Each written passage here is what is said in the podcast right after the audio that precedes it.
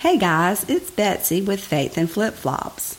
October is National Domestic Violence Awareness Month, so Faith and Flip Flops is doing its part in bringing awareness by sharing stories of survivors and victims.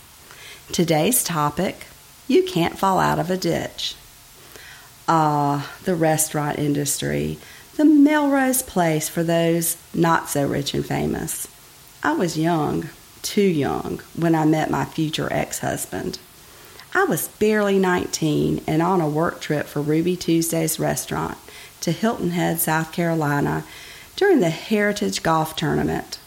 That is a super fun time to be in Hilton Head, especially when you just met the man of your dreams and are just getting out on your own. I was too grown up for my own good, and no one could tell me anything. I was on top of the world. I moved to the top of the world to be with the love of my life, even knowing that he was fresh out of a California rehabilitation facility. He said he was clean, and I believed him. He said he loved me, and I believed him. He asked me to marry him, and I said yes.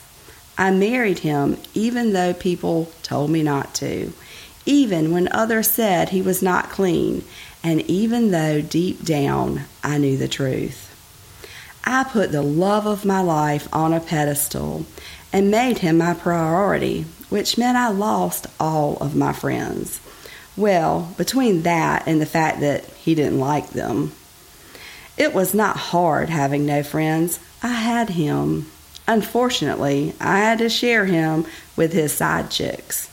I had become immune to that fact and decided that my marriage would not fail, no matter the cost. The cost was me. I was slowly drowning and losing myself as he became more demanding of me. Five years after we were married, we were blessed with twins. Being a mommy is the most special gift I have ever been given. He began to show signs of being jealous of the babies, but I pushed the thoughts aside, thinking I was crazy. He was a restaurant manager, and when the, they were just infants, he was robbed at the end of a shift, pistol whipped, and locked in a freezer. After that, it was on. First came the name calling and emotional abuse until the first shove into the dresser with just a few bruises. Then began a very, very long, bumpy road of physical and mental abuse. He would disappear for days at a time. At first, I would worry that he might be hurt or dead and do the whole call the hospital thing to make sure he was alive. Later, I would hope he was dead or at least hurt. Drugs were everywhere under the kids' car seats, in the car, in our mailbox. I lived in fear of being busted in my own home and the children being taken away. He constantly told me that was what would happen if I called the police. Because of the drug issue, we had money issues too. I cleaned houses, bartended, and had a newspaper delivery route to make sure my children were fed and clothed. We were barely scraping by, but on paper, we should have been living well. It was embarrassing to be in such a dire situation, as that is not how I was raised and not how I wanted my children to be raised. I often packed the children up and headed back to my mother's house down the street to get a break from him and the situation. A few days of normal to refuel for whatever got thrown at me next. The third child was born after he had a year of sobriety. It wasn't perfect, but he was trying. He even got his real estate license. Now remember, my marriage was not going to fail. So I thought having another child would fix our problem. The child didn't fix the marriage, but he did mold me into who I am today. My coming to Jesus situation was one neon sign that God definitely did not want me to miss. I had been at my mother's house for the night after having been through an incredibly hard week of physical, mental, and verbal abuse from him. I needed the break, and my children needed the break. Thankfully, we were as relaxed as we could be going into such an explosive situation. The house was a mess, and he was nowhere to be found.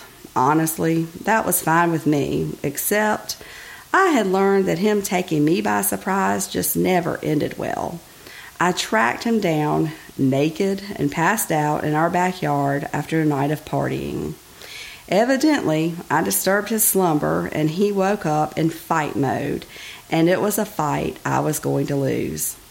I took my five year old children, the baby was at my mother's, and locked them in the bathroom with snacks so they wouldn't see.